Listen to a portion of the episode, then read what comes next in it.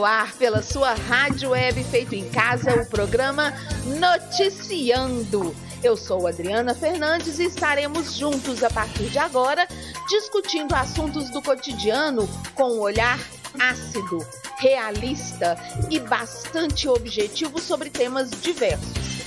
Quer participar? Tem algo a nos dizer? Envie mensagem de texto para o WhatsApp 31 99947 8290. 31 99947 8290. Vem comigo! Olá, meu povo! Olá, minha pova! Hoje é sexta-feira, dia de noticiando. Hoje é 26 de março, são exatamente 20 horas e 2 minutos. Você que está sempre conosco já pegou sua taça, seu copo, sua xícara, seja lá o que você estiver tomando nessa noite encalorada de Belo Horizonte. Já se acomodou porque Dridri não está aqui a passeio, não, meu amor. Nós vamos conversar sobre muita coisa interessante. Bom, Além de estarmos pelo site da Rádio Web Feito em Casa, estamos também ao vivo pelo facebook.com barra Rádio Web Feito em Casa 1, pelo Instagram arroba noticiando.adri Fernandes, pelo TikTok e pelo YouTube youtube.com barra Adriana Fernandes. Quem está nas lives, especialmente no YouTube e no Facebook, se elas caírem, vem para o Instagram ou então para o site da rádio, www.radiowebfeitoemcasa.com.br. Já há algumas semanas eu estou tendo problemas aqui com a live do Facebook.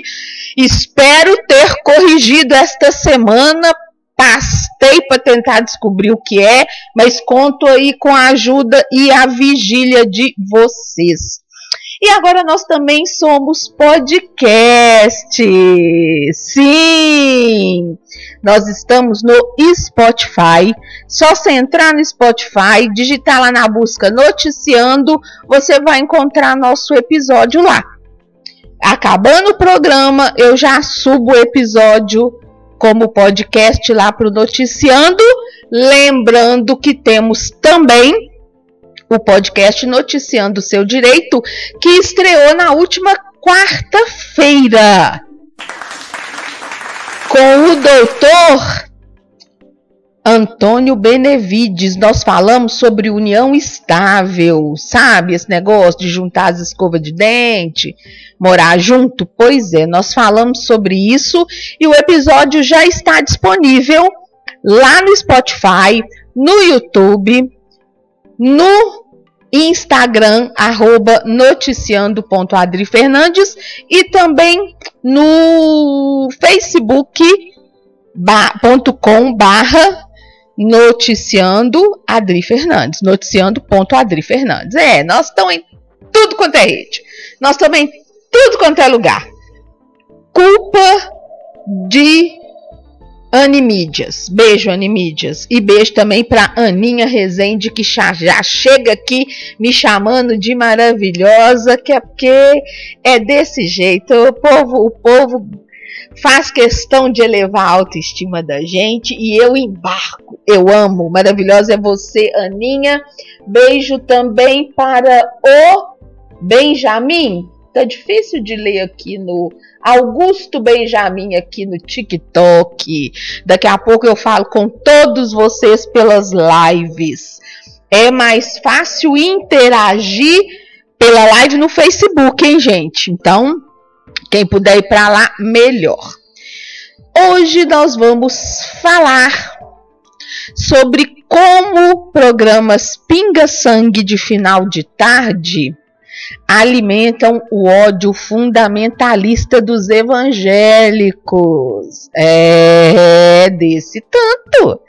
Nós vamos falar também sobre uma mãe que provou a inocência do filho vamos falar sobre o prefeito, aquela situação em que o prefeito chamou Bolsonaro de autista, porque ele não teria sentimentos. Vamos falar de uma faxineira que já foi capa da Playboy. E também sobre a embaixada brasileira dando festa em plena pandemia, donde? Lá em Madrid, meu amor, na Espanha. No momento terapia, o tema de hoje é a aplicação da programação neurolinguística no universo infantil. Você conhece alguma mamãezinha aí? Aninha é mamãe, Aninha fica de olho aí. Convidem as mamães para virem nos ouvir, convidem as psicólogas, as terapeutas que vocês conhecem, porque o que nós vamos conversar hoje serve para todo mundo. Nós vamos falar sobre uma abordagem para terapia que é bastante útil, tanto para pais quanto para professores. Chamem as professoras que vocês conhecem para ouvir o programa.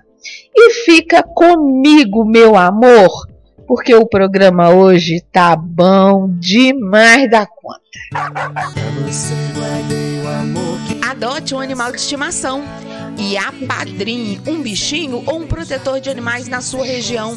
Se não conhece, busque no Google e doe dinheiro ou ração com regularidade, pois todos os dias animais são resgatados em estado deplorável.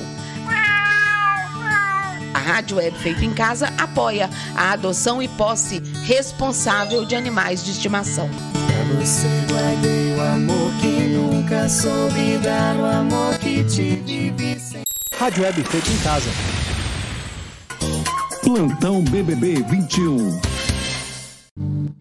Muito bem. De tudo que aconteceu no BBB essa semana, algumas coisas me chamaram muito a atenção e que servem de lição para o nosso dia a dia. Quem acompanha viu que a Poca desistiu da prova do líder, acabando com a coitada da Juliette, porque era uma prova de resistência, você não podia fazer xixi. O Rodolfo fez xixi ali no lugar, foi eliminado.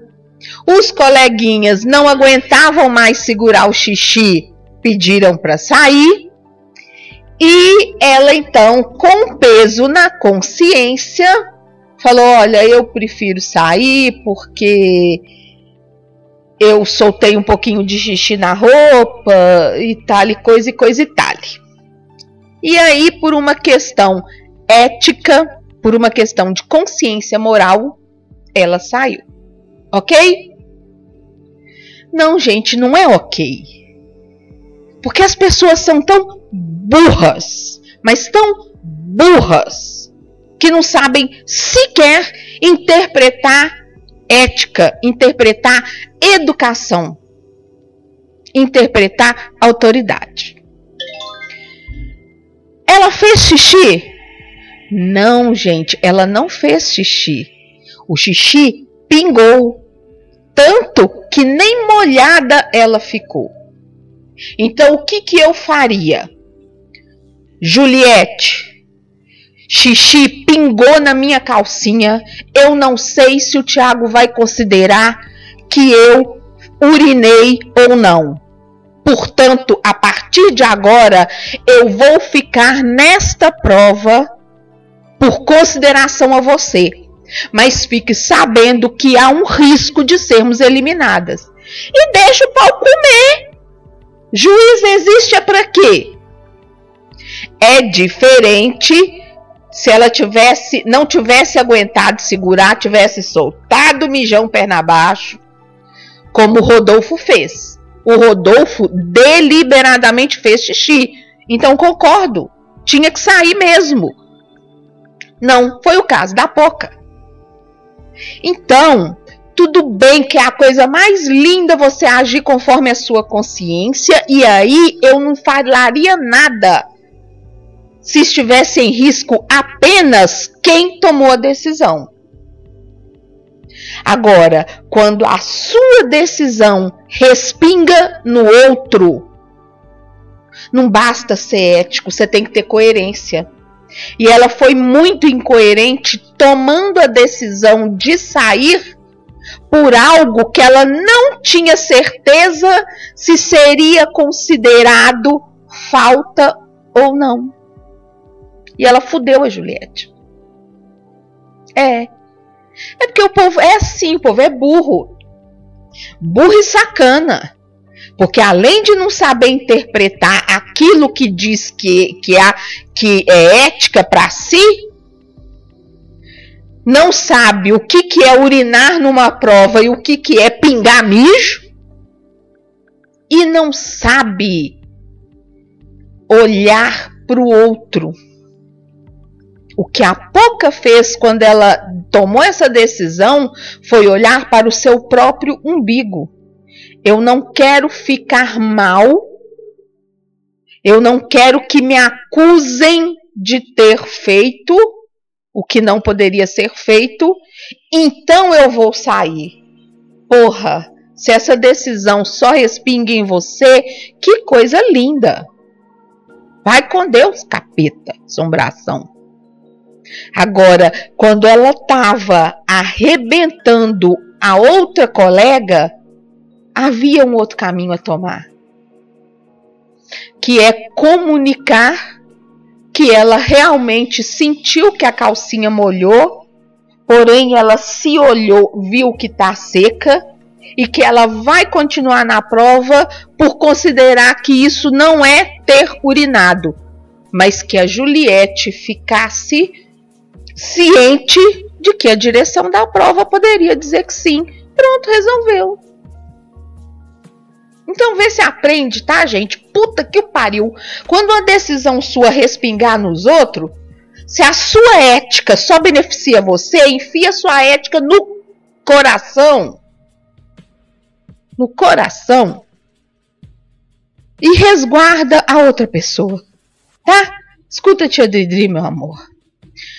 Outra questão também que a gente precisa trazer aqui para o mundo de fora, para o mundo extramuros da casa do BBB, foi o que fizeram com o Rodolfo por causa da brincadeira que ele fez com o Fiuk.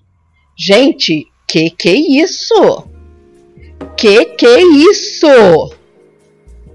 O cara brincou como brincaria com qualquer um ah, mandaram um salto alto rosa pra fulana, que fulana gosta de rosa. Ah, mandaram a roupa de gay pra fulano. Gente, brinca ali com ele, tudo bem, fica por isso mesmo. Agora, levar pro pessoal um Fiuk que brincou no início da, da temporada, que se maquiou que foi também injustamente acusado de estar tá se arvorando, sei lá do que, das quantas, das trans, quando na verdade aquele bando de homem não está. Um homem se vestir de mulher, em hipótese alguma, é desmerecer uma mulher ou uma travesti ou uma trans. Muito pelo contrário, é ele dizer: vocês são tão lindas que se eu fosse como vocês, olha como que eu seria. E o Rodolfo ter falado que mandaram um vestido para o Fiuk, qual o problema? Concordo que pesou um pouco ele falar, nossa senhora, esse cara lá nas boates de Goiânia. Tudo bem. Do mesmo jeito que eu falaria, né? Imagina um sertanejo de chapéu de cowboy andando aqui nas ruas de Belo Horizonte. Se bem que aqui em Belo Horizonte é capaz até do povo achar normal. Lá no Rio de Janeiro. Gente, ele não desmereceu. E ele é homofóbico, sim, não tô negando isso não. Porque ele faz comentários homofóbicos, ele, não sei se foi no mesmo dia ou depois, ele deixou claro que Fiuk não é macho. Que não sei quem parecia estar interessado no, no Fiuk. Ah, mas não tá não, porque fulana gosta de macho, dando a entender que Fiuk não seria macho. Eu conheço gay muito mais macho que aquele Rodolfo. Eu conheço mulher muito mais macha que aquele Rodolfo. Então ele é homofóbico sim. Mas no caso em questão, foi um excesso de, de quem se vitimizou no caso Fiuk e de quem defendeu ele. Não era para tanto. E ainda bem que o Brasil não tirou o Rodolfo, porque eu precisava ver Carla Dias sair. E aí tá um tal de dizer que Carla Dias saiu porque o macho escroto. Gente, a Carla Dias não saiu por culpa do que o Arthur fez com ela. O povo tá viajando na maionese quando fala isso. A Carla saiu porque ela é imbecil de se recusar a enxergar o que ela estava fazendo consigo mesma em relação ao Arthur e pela burrice dela não ter aproveitado o poder que ela teve. E pronto, gente, foi bom que ela deu uma remexida na casa com aquela coisa de ouvir tudo, eu soube de tudo. Mas pronto, morreu ali. Acabou, não mudou mais nada. Então ela fez muito mau uso daquele poder e ela é uma mulher escrota, uma mulher imbecil. Gente, onde que você ajoelha pro cara, pede para ele, para você continuar na vida dele, ele continuar na sua. Ele não se ajoelha, ele não te abraça de volta e fica por isso mesmo. Onde que o cara chora pela saída do, do melhor amigo e não chora pela saída da namorada? Sabe? Então, assim, bem feito para Carla. Bem feito para Carla. E o Fiuk? Brigando com a Juliette, armando uma presepada por causa de um bolo que não foi como ele disse. Ele teria dito que a Juliette teria comido mais do que deveria, quando na verdade isso não aconteceu. E tanto não aconteceu que a Vitube, a Camila e queimar e a Poca deram razão a Juliette, que o Fiuk teria se excedido ao falar com ela que ela teria comido o bolo todo. E aí, quando o Fiuk entra na cozinha que começa a discussão, as três que deram razão a Juliette falaram alguma coisa? Não. O Fiuk ficou batendo boca com Juliette, Juliette batendo boca com Fiuk e as três que sabiam que Juliette tinha razão ficaram o quê? Olhando. Elas poderiam ter dito, não, Fiuk, nesse caso você cedeu, porque olha, tem bastante calda e tem bastante bolo. As fias de uma égua ficaram caladinhas. Isso é pra gente aprender. Quantas vezes a gente não passa por isso no trabalho? Quantas vezes a gente não passa por isso na vizinhança? Fulano te dá razão, com certeza. E ainda te bota pilha. E na hora do vamos ver, vai lá pro fundão, cruza os braços e fica só olhando. E você, ó, se fudendo sozinha. É, foi o que aconteceu. Fio que distorceu tudo. Juliette bateu boca com ele.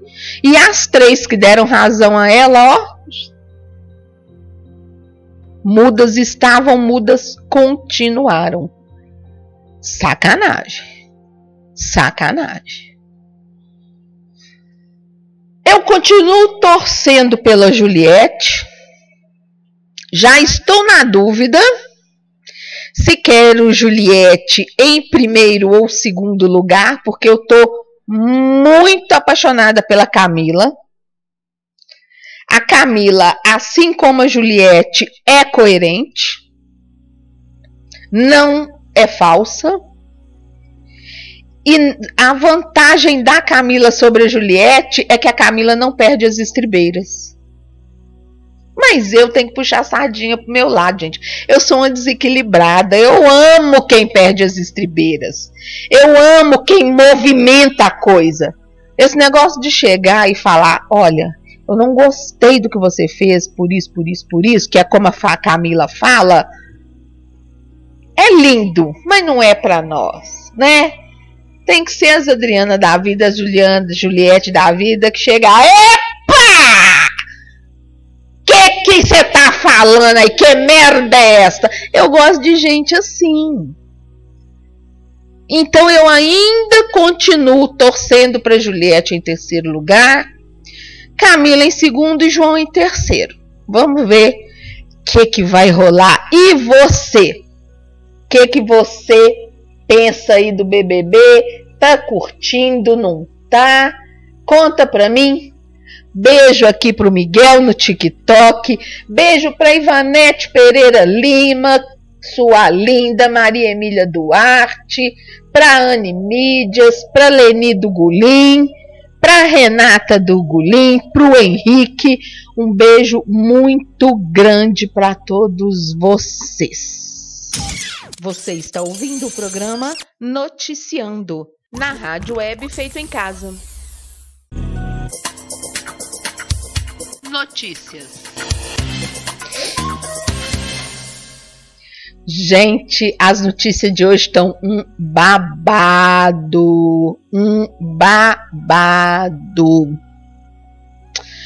Eu quero começar com a notícia que aponta aquela fala de um prefeito de Alfenas, aqui no interior de Minas, que disse que o Bolsonaro não tem sentimentos. Ele é um autista. Nada me convence que ele de fato quis dizer autismo. Eu acredito muito que ele quis dizer psicopata e confundiu os termos. Mas vamos supor que ele quisesse de fato falar sobre autismo. Ele confundiu os termos e, se não confundiu, ele atribuiu Bolsonaro, atribuiu essa condição de autista ao Bolsonaro por falta de informação. E aí, me fez lembrar uma, uma questão muito interessante que eu reclamo muito que as pessoas hoje não se informam, que a gente tem o, o, o Google na palma da mão. Só que a gente se informa sobre aquilo que nos interessa. Autismo, doenças raras, não é algo que esteja ali cotidianamente no nosso universo, que você vai pesquisar no Google né? O que é, por que é, como é. Não. É o tipo de informação que a gente não tem uma postura ativa. A gente recebe informação sobre essa condição passivamente. Daí a importância de cotidianamente, cotidianamente, as mídias soltarem informações e matérias sobre doenças raras, sobre autismo, sobre síndrome de Down. Porque se você não tem alguém desse universo na sua família, a gente cai no que eu acabei de falar, no consumo passivo da informação. E comete o risco de falar umas bosta dessa, igual esse prefeito falou. Quem não tem sentimento é autista? Claro que não. Claro que não ainda que ele não tenha errado, como eu estou imaginando que aconteceu, ainda que ele tenha intencionalmente se referido a, ao autismo, nossa, tá muito desinformado. Tá muito desinformado. Pode parecer que o autista, por viver no mundo dele, não tenha sentimento, mas ele tem sim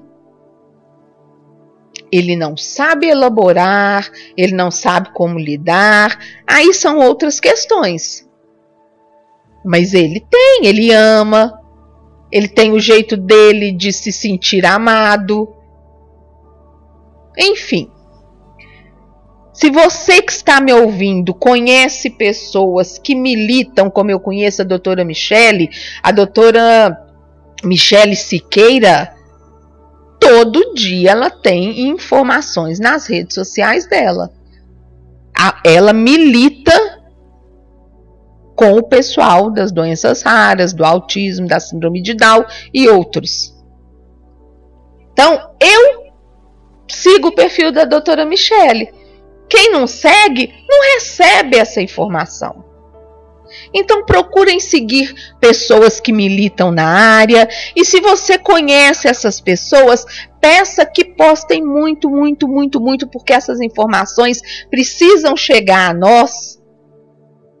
E como eu falei, não é o tipo de coisa que a gente faça uma busca ativa, né? Essas informações precisam chegar até a gente para que a gente não fale uma merda como esse moço falou. Combinado, meu povo? Pois muito bem. Estamos aí.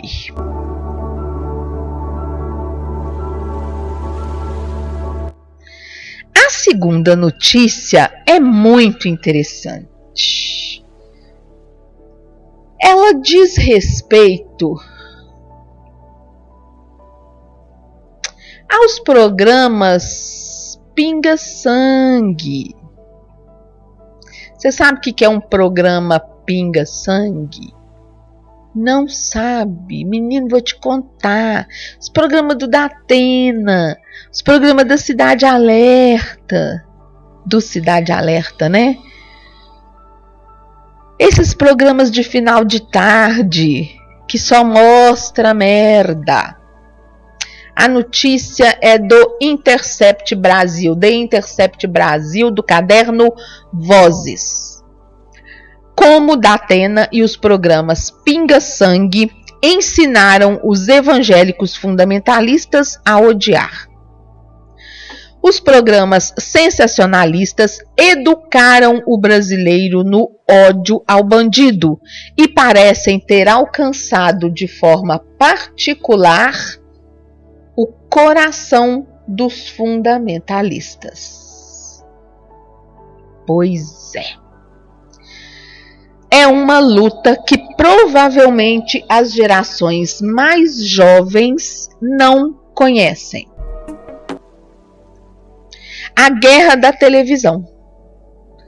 Nos tempos de TV CRT de 30 quilos nos anos 90, era comum ter só uma em casa.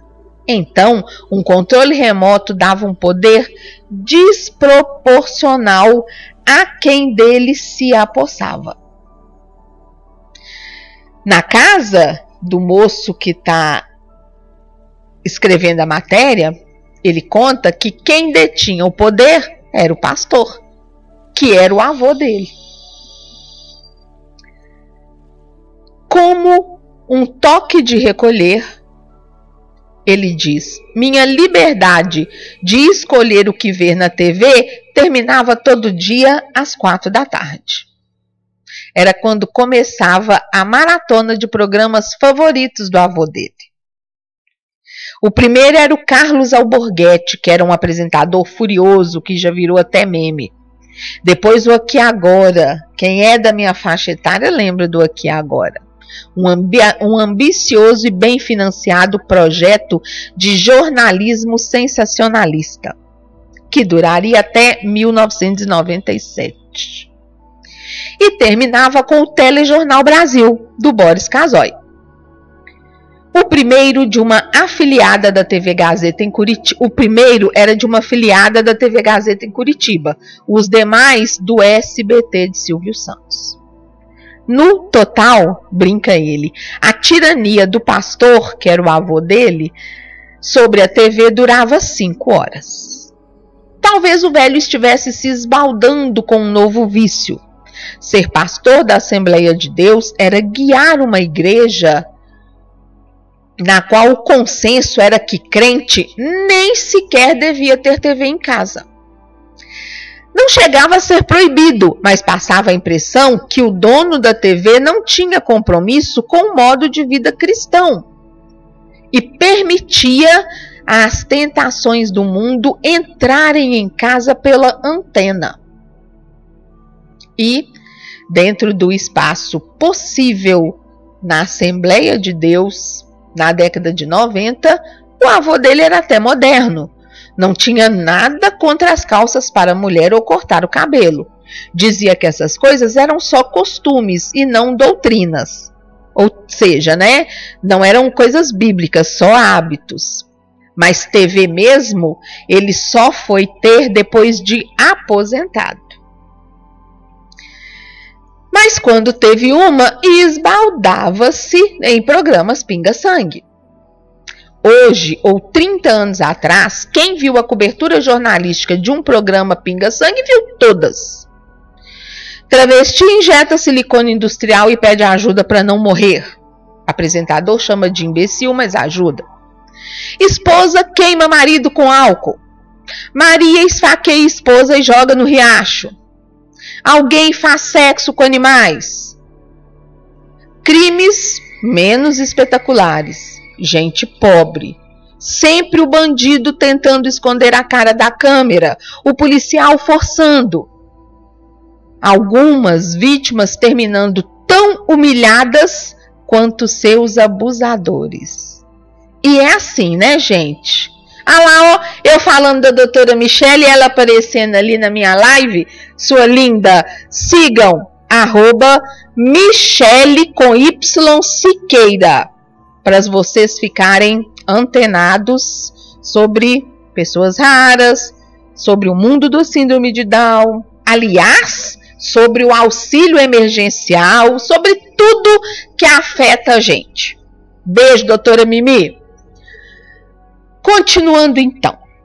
O autor da reportagem diz que sempre odiou esses programas, mas que até pouco tempo atrás ele nunca havia pensado na ideologia que eles transmitem. Quando ele viu o documentário Bandidos na TV na Netflix, deu um estalo. Bom, para quem não interrompendo um pouquinho aqui, para quem não sabe, Bandidos na TV é um documentário que está na Netflix sobre um apresentador de Manaus que foi acusado de participar de uma organização criminosa. Na verdade, não é que ele participava, ele tinha uma organização criminosa em que ele mandava matar as pessoas e ele era o primeiro a chegar no lugar para dar os furos de reportagem. Realmente é coisa de novela mas é fato real. Ele já morreu, inclusive, mas assim é uma história que vale muito a pena assistir. Netflix, Bandidos na TV, é um apresentador desse tipo de programa Pinga Sangue aqui em, em Manaus, no Brasil. Programas Pinga Sangue, continuando a matéria, estão entre os maiores eleitores de Bolsonaro eles influenciaram os crentes a odiar não só o pecado, mas o pecador. O pinga-sangue educou o brasileiro no ódio ao bandido, ódio também ao amigo do bandido e seus direitos humanos por diversas razões, parece ter falado de forma particular ao coração dos fundamentalistas, ajudando-os a desabrochar nas figuras agressivamente políticas do presente. Eu tenho um livro de crônicas, deixa eu fazer meu jabá. A vida em palavras. Situações de direito, de humor e de indignação. Nesse livro eu tenho uma crônica em que eu falo que por que, que bandido bom não é bandido morto e o quanto esse tipo de pensamento é, fortaleceu o PCC, aliás, fez nascer o PCC e o fortalece até hoje, e o quanto é importante a figura do advogado criminalista, que todo mundo tem vontade de matar, achando que o criminalista é igual o bandido que ele defende, quando na verdade, se o bandido não tiver advogado, ele sequer pode ser processado. E eu explico isso em duas crônicas nesse meu livro, gente. Comprem. Ele tá a versão física lá na Multifoco e você encontra em e-book também na Amazon. Na Amazon tá 10 conto. Não tem culpa de não comprar esse livro, não. Gente, 10 conto. Esse livro é bom demais da conta. Sem modéstia. E aí, um amigo meu que é pastor, leu o meu livro, me parou um dia e falou: Adriana, uma das crônicas que mais me chamou a atenção foi quando você fala de bandido que, de que bandido bom não é bandido morto. Isso me fez repensar muita coisa. Inclusive quando você depois fala do advogado criminalista. Então, olha, é desinformação. E a sua desinformação faz você absorver informação viciada, te ensinando a odiar o que não merece nem precisa do seu ódio. Repetindo aqui a matéria. O pinga-sangue educou o brasileiro no ódio ao bandido, ódio também ao amigo do bandido e a, e a direitos humanos. Por diversas razões, parece ter falado de forma particular ao coração dos fundamentalistas, ajudando-os a desabrochar nas figuras agressivamente políticas do presente. Porque o ódio, ele não morre em si. Ele te conduz à ação.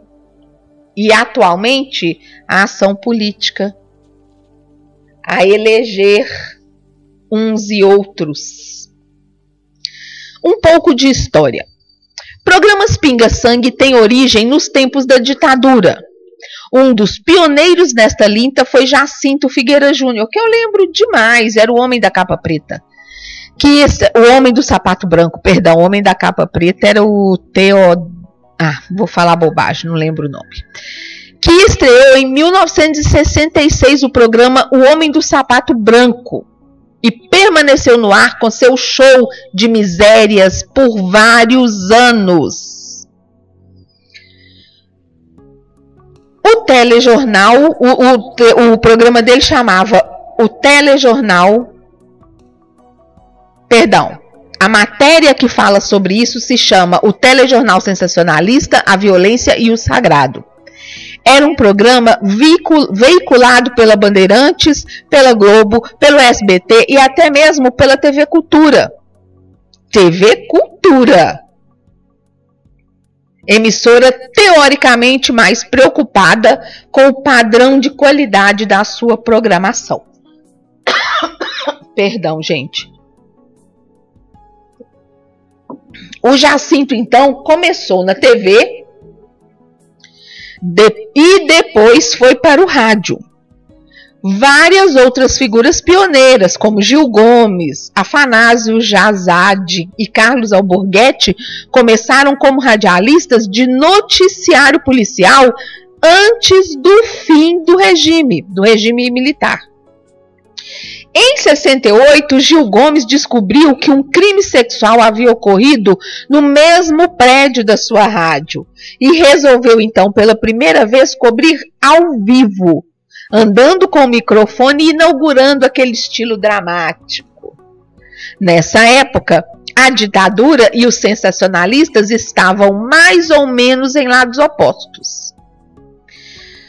Jacinto, eleito em 66 deputado estadual em São Paulo pelo MDB, a única oposição permitida pela ditadura, perdeu o mandato por atentado contra a moral e os bons costumes em 69 após o AI-5 e foi tirado do ar até 79. Gil Gomes, quem lembra do Gil Gomes? Aqui e agora? Ele fazia assim com a mão. Não sei o que lá, não sei o que lá. Aqui e agora. O Gil Gomes conta que foi preso 30 vezes nesse período, de 69 a 79. A era do ouro do sensacionalismo veio após o golpe militar, após o fim da ditadura. Veio na democracia quando a censura foi banida com a Constituição de 88. Foi uma época em que as TVs partiram para testar os limites. Fausto Silva falando palavrão no meio da tarde. Parece difícil de acreditar hoje, mas babaca e pentelho eram palavrões. No SBT surgiu um programa baseado em mostrar seios, o coquetel, a banheira do Gugu. Em 91, já o já citado noticiário Pinga Sangue aqui e agora, que o Silvio Santos, aliás, estão dizendo que pretende trazer de volta, né? É um paradoxo. A ditadura não se entendia com o pinga-sangue, mas no final das contas, o pinga-sangue acabou por abraçar, reproduzir e divulgar talvez a mais duradoura herança da guerra suja o porão da ditadura. A cultura da brutalidade policial, da ilegalidade, do grupo de extermínio. Isso porque, nesse ramo, de certa forma, o papel do jornalista não é só ser simpático ao policial. Ele se confunde com o próprio policial. Em entrevista ao Intercept, o jornalista Danilo Angrimani, autor de Espreme que sai sangue, um estudo do sensacionalismo na imprensa, traz um exemplo antigo. Essa promiscuidade entre o repórter policial e a polícia não é nova ele fala de Nelson Gato, que prendeu pessoalmente um bandido e rendeu a manchete Promessinha preso, em letras garrafais no jornal Última Hora em 58. Ou seja, ele não se limitava a ser repórter e a informar. Ele mesmo criava notícia. Ele prendeu o cara e ele deu a manchete. Bom, os estudiosos descrevem o papel do apresentador sensacionalista como um agente da notícia. O sensacionalismo opera em uma espécie de balança, atuando às vezes como transgressor e em outros momentos como instrumento de punição. O veículo sensacionalista, em alguns momentos, alardeia a quebra da ordem e, em outros, glorifica o restaurador da moralidade. Ele alardeia a quebra da ordem quando, por exemplo, ele, as, as coisas como são ditas é, favorecem que pessoas sejam linchadas. Bom, isto é a polícia acima das leis ocupando uma. Ah, perdão, pulei um parágrafo. O filósofo e teólogo Jaime Patias fez uma análise sobre a ótica religiosa dos programas sensacionalistas, estabelecendo uma distinção entre violência sagrada e profana, suja e limpa, pecaminosa e purificadora. Como funciona? as vítimas em um programa policial lesadas pela violência profana são resgatadas pela violência sagrada. Quando um sistema ou instituição se coloca acima das demais instituições ao combater a violência, o faz como violência purificadora. A sua atuação se dá numa dimensão religiosa, transcendental. Isto é a polícia, acima das leis, ocupando uma função sagrada, e o apresentador cumprindo um papel de sacerdote, numa espécie de ritual de expiação do pecado. No apresentador da Atena, do Brasil Urgente, percebe-se traços característicos de mediador religioso que se pretende purificador ante a violência comum. Inclusive, ele foi processado e perdeu em primeira instância, não sei o que que deu depois, por dizer ao comentar um crime bárbaro que aquele tipo de atitude você só encontra em ateus. Ateus não tem Deus no coração, comete esse tipo de ato. Cristãos jamais. Olha o que, que um repórter diz como se cristãos não cometessem atos absurdos. E no caso em questão que ele comentava, o criminoso era cristão. E aqui retornamos ao avô do moço, do, do jornalista que escreve a reportagem. Pátias, o estudioso, defende que essa relação do espectador com o apresentador é uma substituta da religião. De certa forma, a mídia é, ao mesmo tempo, produtora da notícia e detentora das grandes verdades e soluções. Dessa forma, ocupa o lugar que outrora foi de Deus. Perdão, como a verdadeira religião a quem a pessoa socorre. Perdão, a quem a pessoa recorre. Não consigo imaginar meu avô pastor, o jornalista diz, realmente trocando Deus por Datena. Acredito que é algo que corre em paralelo, uma espécie de sincretismo, digamos assim. Essa definição dele é perfeita. É o sincretismo. Ou seja, é encontrar no Datena o Deus que você tanto busca. Não é confundir o Datena, o apresentador, como Deus, mas é encontrar nele o Deus que se procura. Quando ele brigava com o avô dele, o jornalista dizendo, pelo controle da TV, ele acreditava que o entusiasmo do avô pelos programas, lembrando que o avô dele era pastor, policialescos era mero mau gosto, falta de estudo, apesar de, por causa de sua profissão, o pastor ser o único da família a ter uma biblioteca que não era decorativa. Mas a relação não era apenas de mau gosto, era bem mais profunda, bíblica. A TV sensacionalista traz uma visão do mundo externo que condiz com o que os evangélicos fundamentalistas pensam é um mundo caído, em pecado, onde a falta de Jesus no coração leva a todo tipo de abominação, de desgraça, de vergonha. A violência profana da qual fala o professor Pátias, que domina o mundo fora da igreja, ou simplesmente o mundo, como os evangélicos gostam de falar. Basicamente, tudo na vida de um crente fundamentalista se divide entre o mundo e a graça, a vida em pecado e a comunhão com Cristo.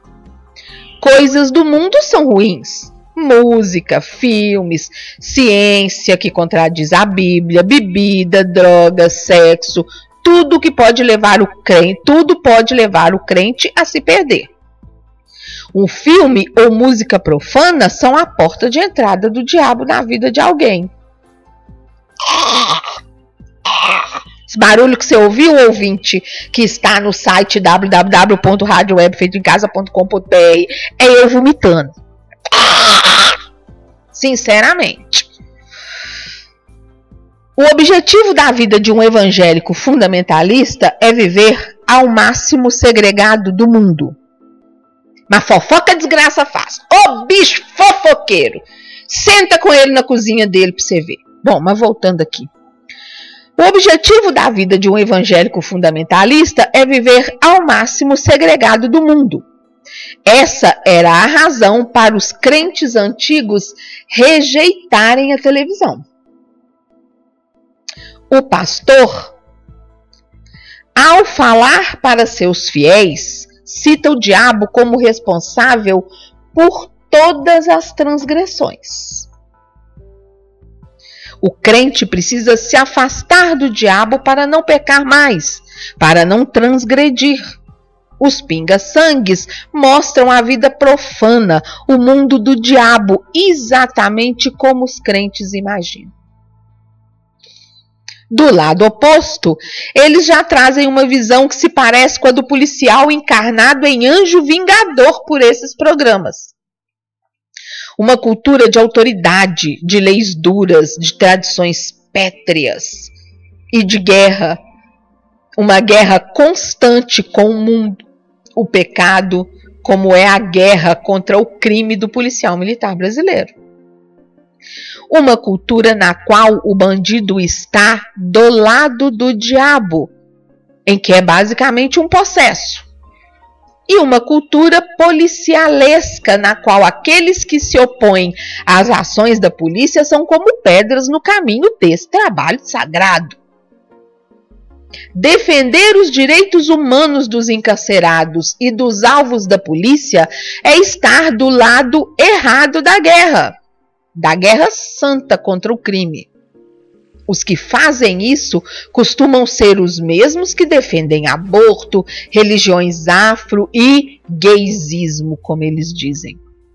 A esquerda, sim, passa a ter algo de satânico. Em um programa de 2010. Aqui, ó, ele vai falar exatamente do que eu falei. um, em um programa de 2010, José Luiz da Atena demonstrou de forma transparente essa relação. Atribuiu a execução de uma criança de dois anos à ausência de Deus num Nietzscheanismo vulgar. E aqui ele, ele faz uma referência ao autor Nietzsche. Nietzsche. Abre aspas, a fala do Datena abre aspas, falando, perdão, a fala do Datena sobre a execução de uma criancinha de dois anos. O, Aten, o Datena diz o seguinte: esse é o exemplo típico de um sujeito que não acredita em Deus. Matou um menino de dois anos de idade. Essa gente é quem mata, enterra pessoas vivas, quem estupra, quem violenta nossas mulheres. É por isso que o mundo está essa porcaria: guerra, peste, fome e tudo mais. São os caras do mal. Quem não acredita em Deus não tem limite. Quem não acredita em Deus não respeita, porque se acha o próprio Deus. Fecha aspas. Se você concorda com essa fala do Datena, você sai do meu programa agora, capeta! Porque você não vê ateu cometendo crime, não. Quem matou o pastor Anderson foi a pastora Flor de Lis.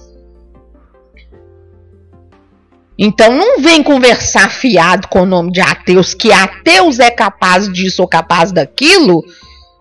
Ontem mesmo eu estava assistindo um, um, trecho de uma reportagem do Pedrinho Matador. Para quem não conhece, ele arrancou o coração do próprio pai, porque o pai assassinou a mãe. Ele é o maior serial killer brasileiro. E ele anda com a Bíblia debaixo do braço. Ele faz tudo em nome de Deus. Então você vai à merda. Se na sua boca, no, na sua mente, no seu coração, tem algo do que minimamente diz o Datena, que só quem não tem Deus no coração é capaz de tal coisa. Porque eu não tenho Deus no meu coração, eu sou cética. Vamos dizer que eu sou ateísta para vocês entenderem. Eu não creio em Deus. E eu tenho vontade de te matar, mas eu não faço isso não. Eu tenho vontade, mas eu não tenho coragem. E crente também tem vontade. Vocês largam a mão de ser falso e besta. Vocês também não fazem porque Deus não deixa, porque é pecado. Eu não faço porque eu sou covarde, eu não tenho coragem.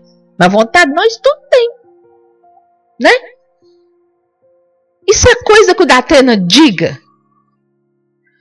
O insulto mobilizou os descrentes do Brasil e Datena acabou perdendo judicialmente contra a Associação Brasileira de Ateus e Agnósticos, da qual eu sou associada, a ATEA. Mas o resultado foi, segundo o presidente da entidade, vinhetas bem aguadas e genéricas sobre tolerância religiosa, que foi o que a, a emissora foi obrigada a replicar. Bom, da parte do autor da, da, da matéria, na época soou como uma coisa óbvia a alguém como Datena dizer um insulto no topo de uma montanha de insultos que os ateus sofrem todos os dias.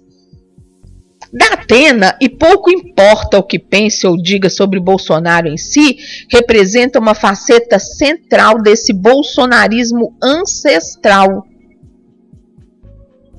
Mas poderia ter sido diferente.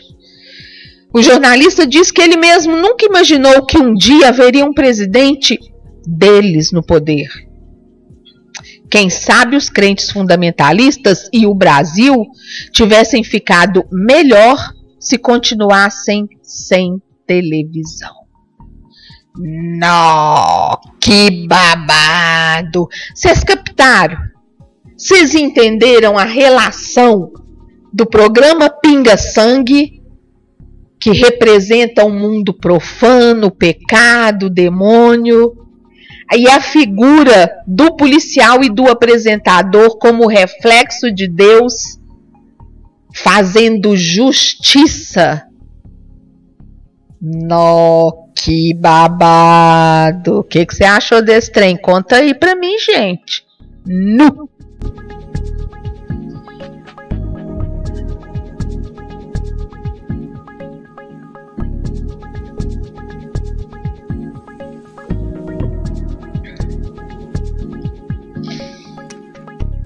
Tenho beijos a mandar, beijo pra Carla, beijo para Eloá, pro Gabriel de Moeda, saudade Gabriel, Cíntia Cordeiro querida, Rízia, beijos Rízia, boa noite Rosângela, sua linda.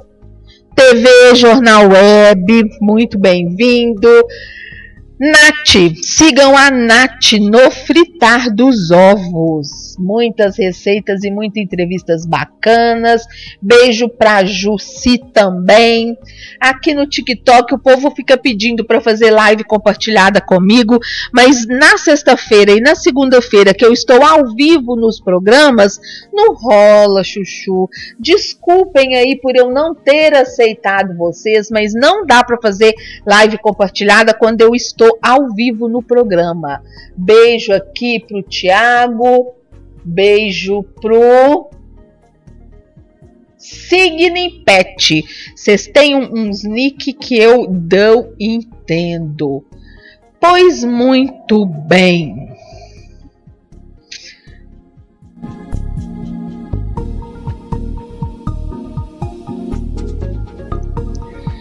E já que a gente estava falando de merda, vamos continuar na merda.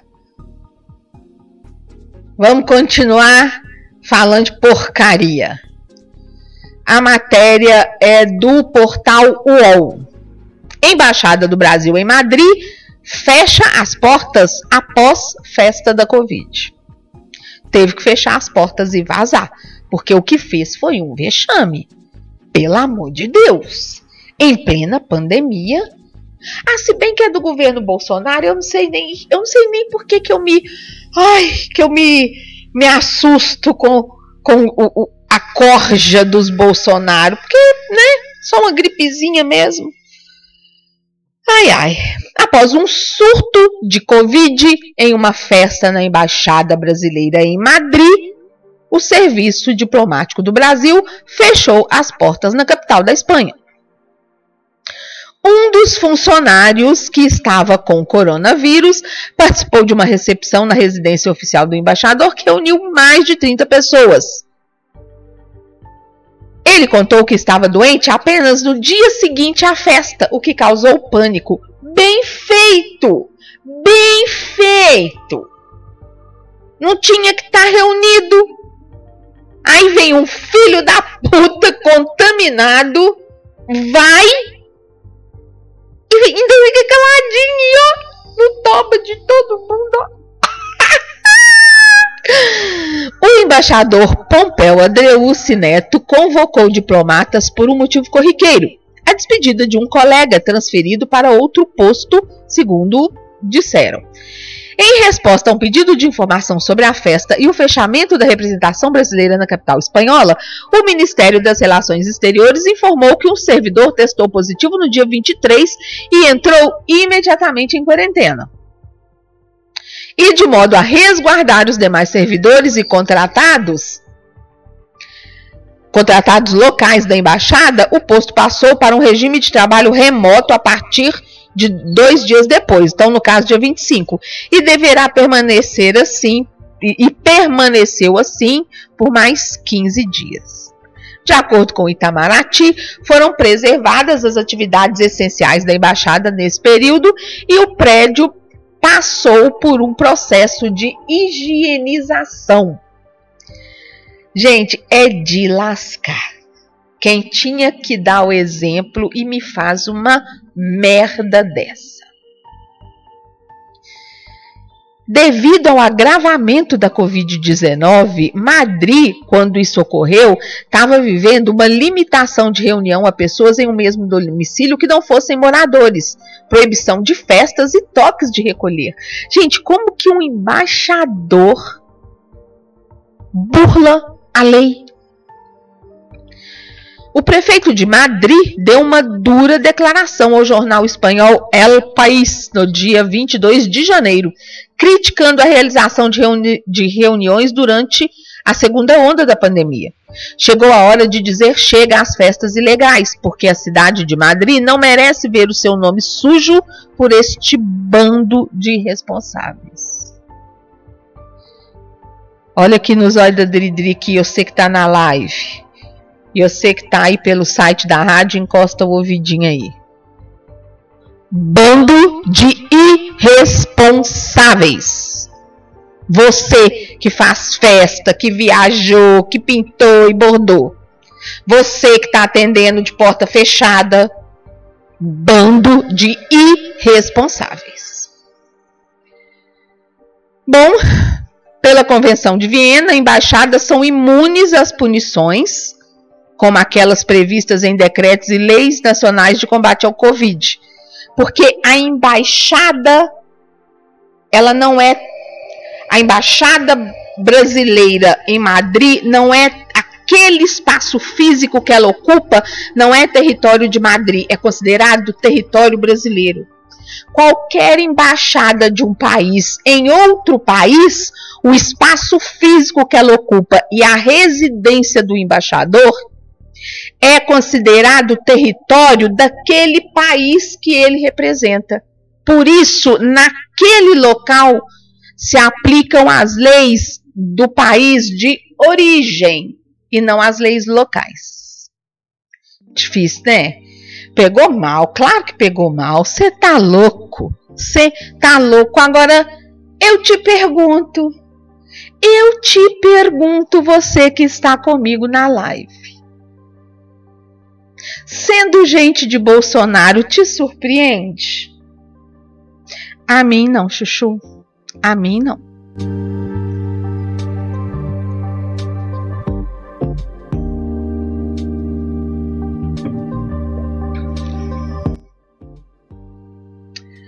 Muito bem, o Melo entrou na nossa live, a Ena Costa, o Iago, o Augusto voltou. A, Ana tá dizendo que é uma cat lover como eu. Ah, o pessoal do TikTok me conhece como ninguém. é desse jeito. Bom, eu trouxe uma matéria aqui muito interessante do caderno Universa do portal do UOL, que fala sobre a luta de uma mãe para provar a inocência de seu filho. Óbvio que se trata de um jovem preto. Óbvio, óbvio, óbvio.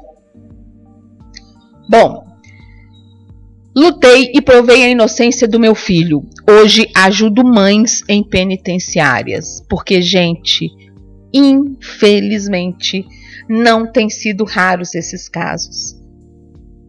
Num programa anterior eu falei sobre a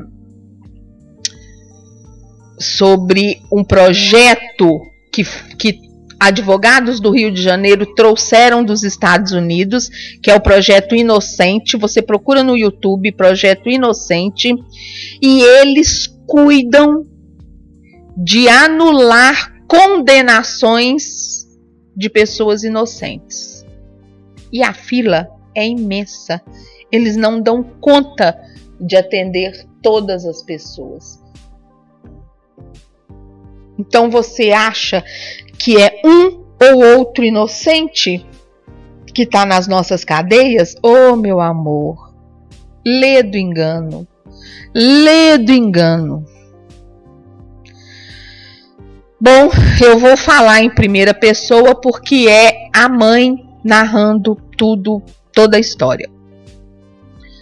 Durante toda a minha vida lutei para ter um espaço na sociedade. Por ser mulher, negra e pobre, as coisas foram mais difíceis, mais difíceis. Apesar disso, me orgulhava de ter criado bem meus três filhos. Valdeci, hoje com 36 anos, Vanderlei 33 e Walter Cristiano 30. Acreditava que tinha conseguido mostrar a eles um mundo mais igualitário. Pensava assim até conhecer o sistema prisional pelo lado de dentro. Em 2013, no dia 14 de março, meu caçula foi preso acusado de associação ao tráfico de drogas. E aí eu, Adriana, vou fazer um parêntese. Você jovem, quando você diz eu só sou amigo de fulano, eu não tenho nada com o que ele faz, a polícia e a justiça acharam a brecha para os amiguinhos de fulano. Chama associação ao tráfico. Você não foi pego com cocaína, você não foi pego com nada, mas você estava lá onde o traficante estava, ou você estava dando carona para ele, ou você estava pegando carona com ele. E aí o que, que acontece? Associação ao tráfico. E aí o que, que acontece? A besta da sua mãe, do seu pai, da sua avó, da sua família, vendendo o que tem e dando a bunda para pagar advogado, porque você, irresponsável, fica andando com vagabundo. Caralho. Você entendeu? Associação ao tráfico. Bom, o caçula dela então foi preso acusado de associação ao tráfico de drogas. Na primeira vez, aí é, voltando a falar na primeira pessoa, por ela estar narrando a história. Na primeira vez em que fui visitá-lo na cadeia, o que vi foram muitos jovens, a maioria negros, amontoados em cubículos, tratados como dejetos. Dejeto tipo assim, cocô, viu, gente? Cada um daqueles meninos podia ser o meu filho, e estavam todos largados naquele lugar horrível, equiparável a uma senzala. Saí de lá inconformada, abalada, sentindo uma revolta enorme. Ao mesmo tempo, sofria pelo que estava acontecendo com Walter. Resolvi que eu faria de tudo para libertá-lo, porque eu tinha certeza da sua inocência. E também para ajudar aqueles pobres ignorantes fabricados por um sistema tão falho e desumano. Quando soube que ele foi preso, fiquei sem chão. Mesmo com todas as minhas crenças, quando soube que meu filho estava em uma delegacia, fiquei sem chão. E a forma como descobri também não ajudou. Naquele dia, ele tinha saído com um primo. Durante a madrugada, como ainda não tinha voltado, fiquei preocupada e liguei no seu celular. Era por volta das duas horas. Quem atendeu falou o seguinte: a casa caiu. Achei que era ele brincando comigo e insisti em saber onde estava. Aí disseram que era da polícia e que o Walter Cristiano havia sido preso numa cidade próxima. Fui para a delegacia na hora, mas não tinha ideia do que estava acontecendo e nem da gravidade do caso. Era um universo que eu não conhecia. Lá, descobri que o crime de associação ao tráfico é hediondo sem fiança. E o advogado recomendou que eu fosse atrás de um advogado. Num primeiro momento foi difícil acreditar que era mesmo o meu caçula. Falei para os policiais que eles estavam enganados, até que me deixaram vê-lo. Depois, confesso, o pensamento que veio foi: não conheço meu próprio filho. Não consegui ensinar nada para ele. Ou seja, no primeiro momento ela acreditou que ele pudesse realmente ter feito algo de errado. Mas no fundo eu tinha certeza de que não era culpado. Ele sempre foi um menino bom, trabalhador, estudioso, honesto e sem qualquer passagem pela polícia. O que aconteceu foi que o primo dele foi contratado por uma mulher para buscar o marido dela em Ribeirão Preto e ele foi junto para fazer companhia. Na volta foram parados e esse homem que estava no carro era um traficante procurado. Só que eles nem se conheciam. Mas para provar que não tinham envolvimento algum, com os policiais garantindo outra coisa e com todos os fatores contra ele, ou seja, um negro altas horas da madrugada, um carro com um procurado da polícia sem ter sido obrigado a isso por uma arma apontada para sua cabeça, ninguém iria acreditar. Walter ficou nove meses preso, aguardando julgamento, e mesmo o traficante afirmado que nunca haviam se visto antes, foi condenado a oito anos. Primeiro, ele foi mandado para uma penitenciária distante a 300 quilômetros de onde moramos. Depois, consegui que fosse transferido para um pouco mais perto da casa, de casa. Gente, vocês têm noção de que essa mãe parou a vida por causa desta merda? E vocês, jovens, achando que não há problema algum em serem amigos de bandido. Em andarem onde seus amigos bandidos andam. Vai, trouxa. Continua a mãe. Tudo o que aconteceu com ele, tenho certeza, foi por causa da raça, porque é negro. Não havia provas, inclusive o traficante garantiu que nunca o tinha visto antes e que não atuavam juntos. Quer dizer, o traficante ainda foi honesto. Vocês sabem que bandido é honesto, né? Nós ainda vamos falar disso. Eu já falei brevemente sobre isso numa reportagem anterior, mas vocês não acreditam. Mas bandido é honesto. Bandido tem ética. Nós ainda vamos falar sobre isso. Então, não havia provas, inclusive o traficante garantiu que nunca o tinha visto antes e que não atuavam juntos, mas infelizmente é assim que as coisas funcionam. Durante esse período, nossa vida, nossa família viveu momentos de muita angústia e dor mas decidi ir à luta. Minha primeira atitude foi procurar um advogado logo depois que visitei meu filho na prisão. Como eu não tinha dinheiro para pagar, ele me aconselhou a ir atrás de um defensor público. Só que, com a defensoria pública, o processo demora e eu não podia esperar. Fiquei tão desesperada que disse que se ele não pegasse o caso, eu iria me jogar embaixo de um caminhão. Gente, olha isso. Só que, né? Muita mãe deve dizer isso. E mesmo assim o advogado recusou. Mas apontou um caminho. Indicou a procurar o padre de uma pastoral carcerária em Ribeirão Preto, uma cidade vizinha de onde ela morava. Ele é bastante atuante em direitos humanos e junto ao sistema prisional. Com a ajuda dele, conheci pessoas influentes e cheguei a ir para Brasília pedir clemência para o meu filho. Tudo o que eu queria era que a, juíza, que a justiça fosse feita.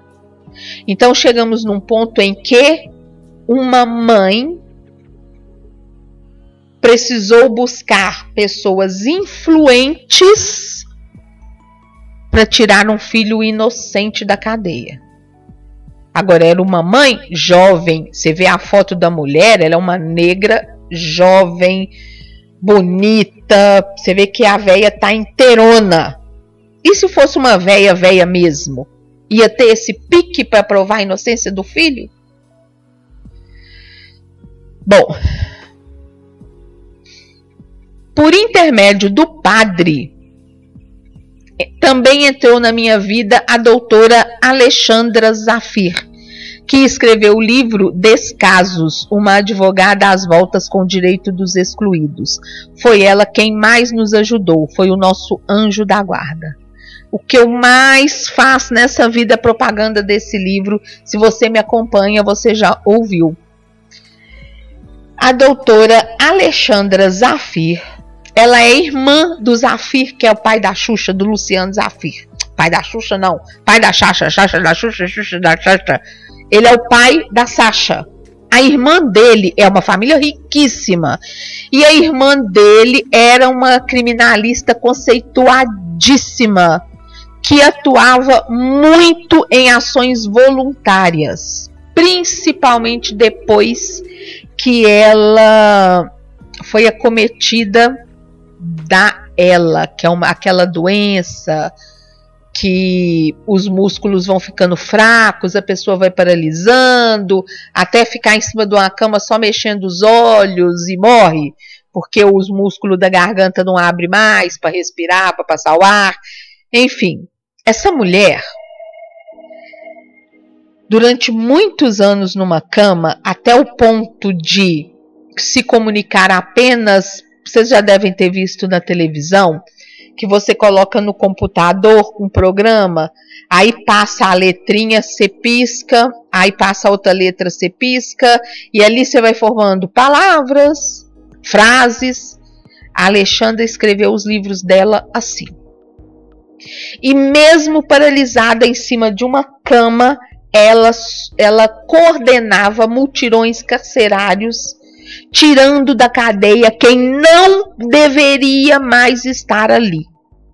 Eu já soltei um vídeo com a resenha sobre esse livro. É um livreto, custa caro pelo, pelo tamanhozinho dele, mas pelo ensinamento que ele traz, pela história dessa mulher, vale a pena comprar.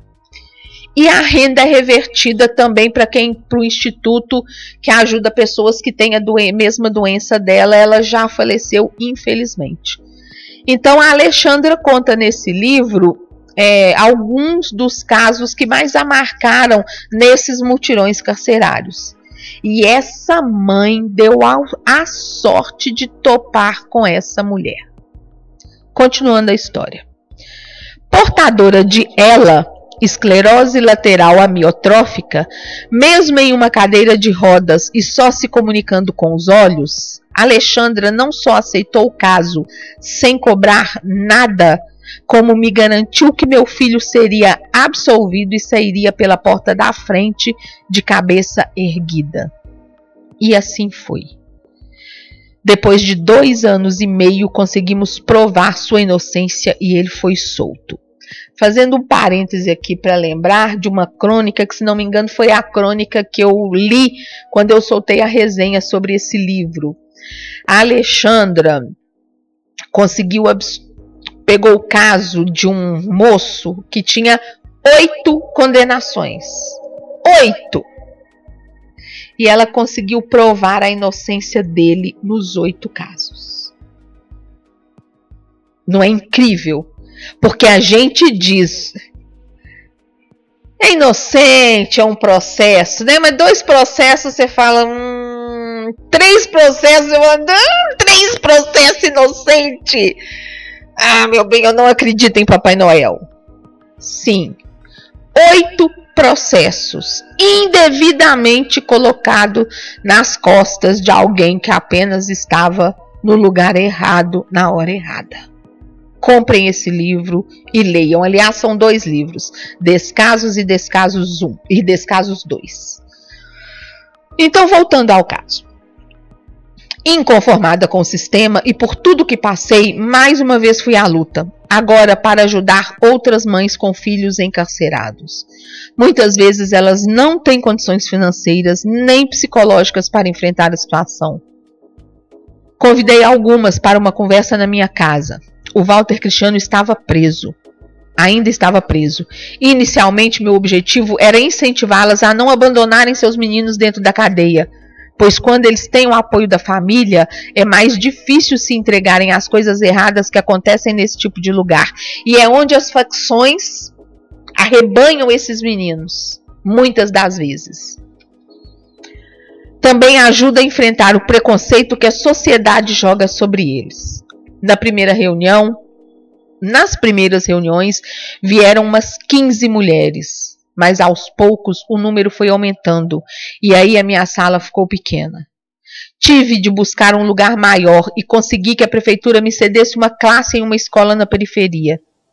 Hoje nosso grupo é bem grande, conta com cerca de 270 famílias e se transformou em uma associação, a Associação Amor de Mãe de Batatais. É o nome da cidade.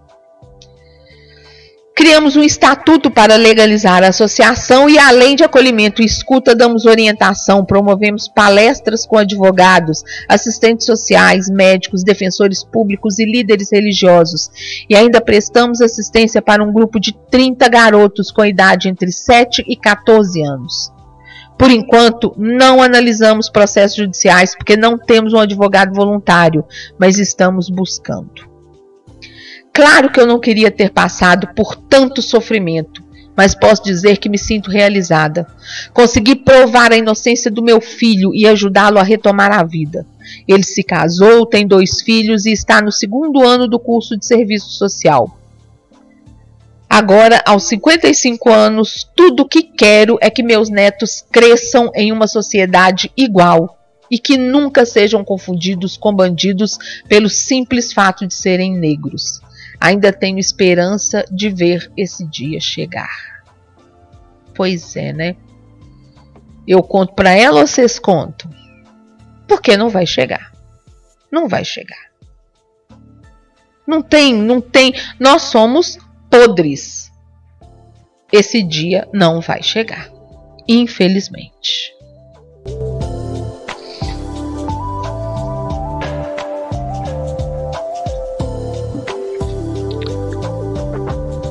Pois bem, beijo para Marilza Almeida, beijo para Maísa, beijo para a Yara, para o professor Ari, para a Virgínia Lisboa, para a Heloísa, para a Janaína de Moeda.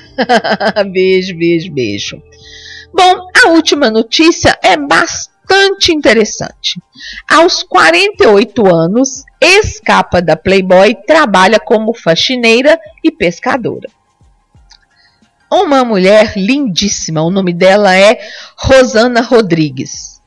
Ela estrelou a capa da revista Playboy em 90. Para quem não lembra, gente, não tinha computador para o povo ver as putaria.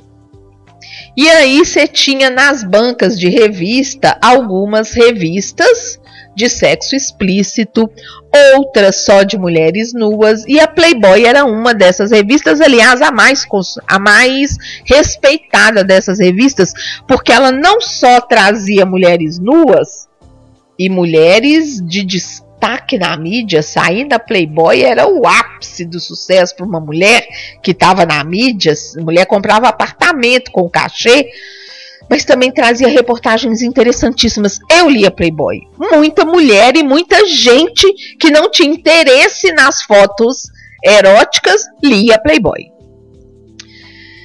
Na época, com 18 anos, Rosane ganhou fama depois de conquistar o terceiro lugar no concurso As Panteras, que elegia musas do carnaval carioca, lançando nomes como Núbia Oliver e até mesmo Xuxa Meneghel, que participou do evento em 81.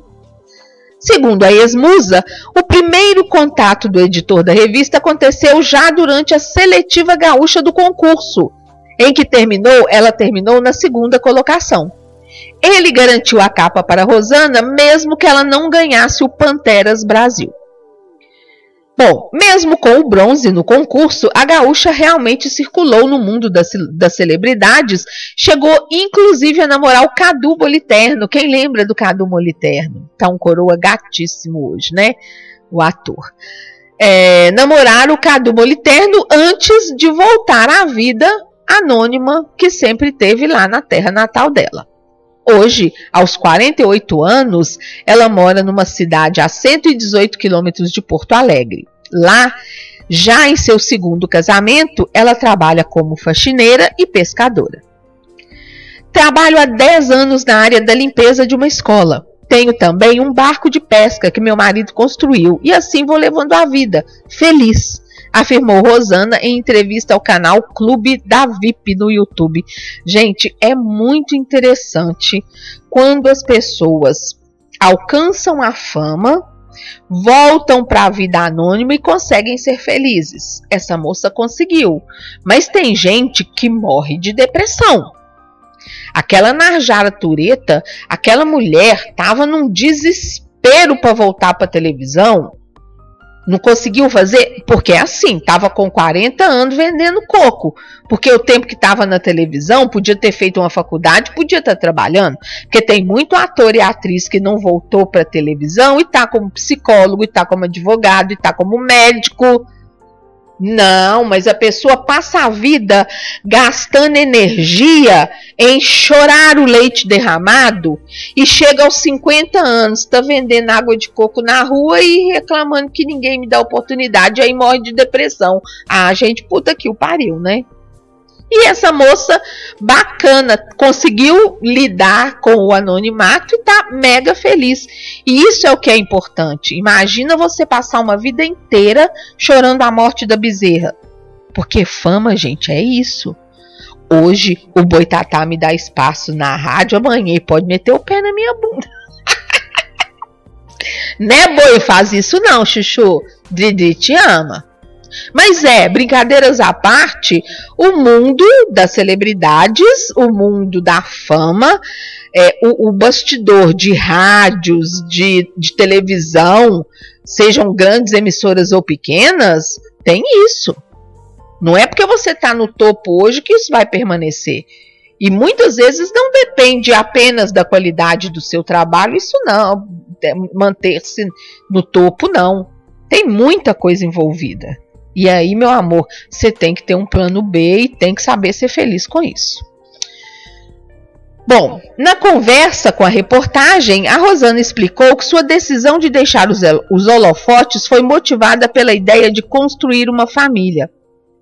Casei, abandonei a carreira de modelo, fui mãe, Acabei ficando mais por aqui pelo sul, disse ela, que foi a estrela da edição de junho de 1990 da Playboy. Que também trazia um ensaio nu com a cantora baiana Sarajane. Quem lembra da Sarajane? Que tinha desistido de ser capa. Olha só. A Rosana, então, que foi capa da Playboy, Panteras Brasil, hoje é faxineira pescadora, feliz e realizada. Eu gosto de ler uns trem desse. Puta que o pariu, gente. Puta que o pariu. Se você quiser assistir a, a, a reportagem, a entrevista na íntegra, você encontra no YouTube. É só buscar lá, entrevista Rosana Rodrigues, que vocês vão achar. Muito, muito, muito bacana. Gostei disso.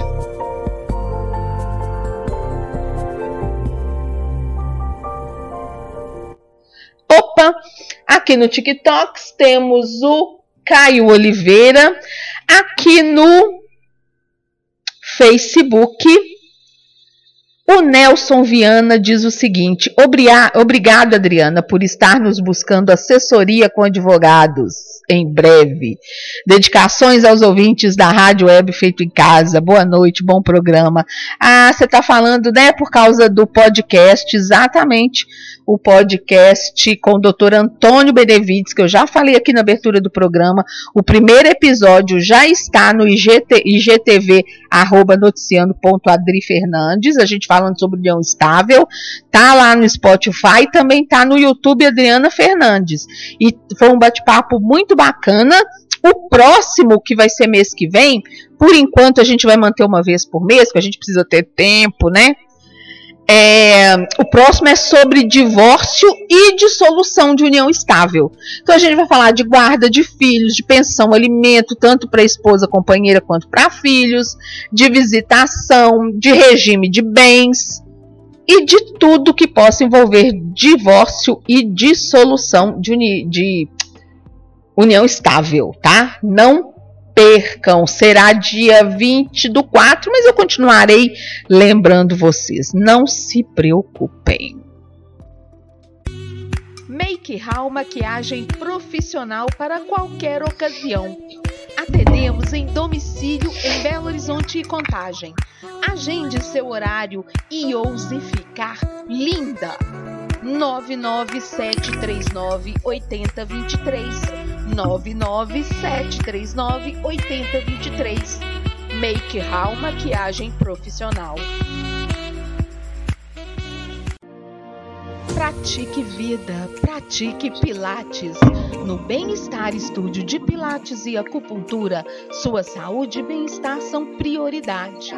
Atendemos no bairro Coqueiros, em Belo Horizonte. Agende sua avaliação pelo 98863 3553. 98863 3553. Invista em sua qualidade de vida. Bem-estar. Estúdio de Pilates e Acupuntura. Rádio Web feito em casa. Para agradecer essa audiência maravilhosa que cada dia cresce mais, eu quero dedicar a você uma musiquinha antiga, mas gostosa do Fat Family que balançava o pescocinho assim, ó. Não é? Jeito sexy.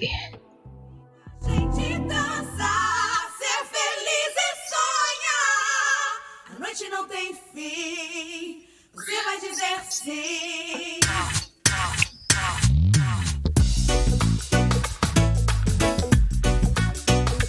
Não sei fazer não.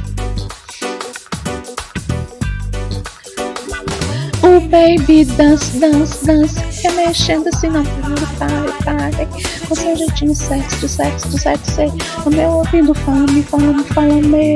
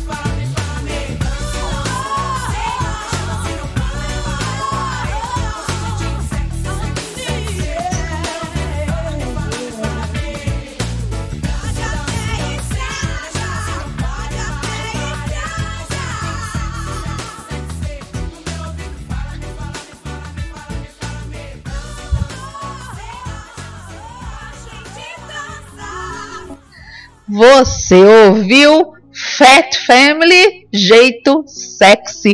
Ai, gente, que delícia. Essa família é tudo de muito bom, né? E as musiquinhas deles são uma delícia. Essa semana eu tava ouvindo o disco velho deles. Que músicas gostosas.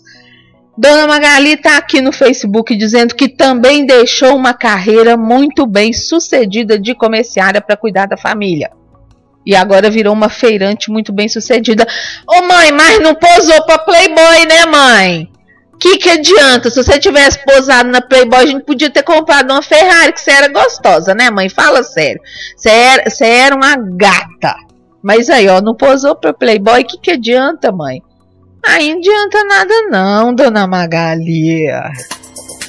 Consolide sua marca divulgando seu negócio no Noticiando, programa que vai ao ar ao vivo todas as sextas-feiras às 20 horas pela Rádio Web Feito em Casa, a rádio com a programação mais diversificada da web, 24 horas no ar.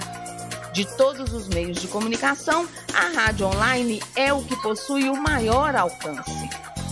Por esse motivo, as web rádios são os melhores canais para consolidação de sua marca. Venha anunciar conosco, temos os melhores preços. Por enquanto. Entre em contato pelo 31 98824 8641. 31 98824 8641.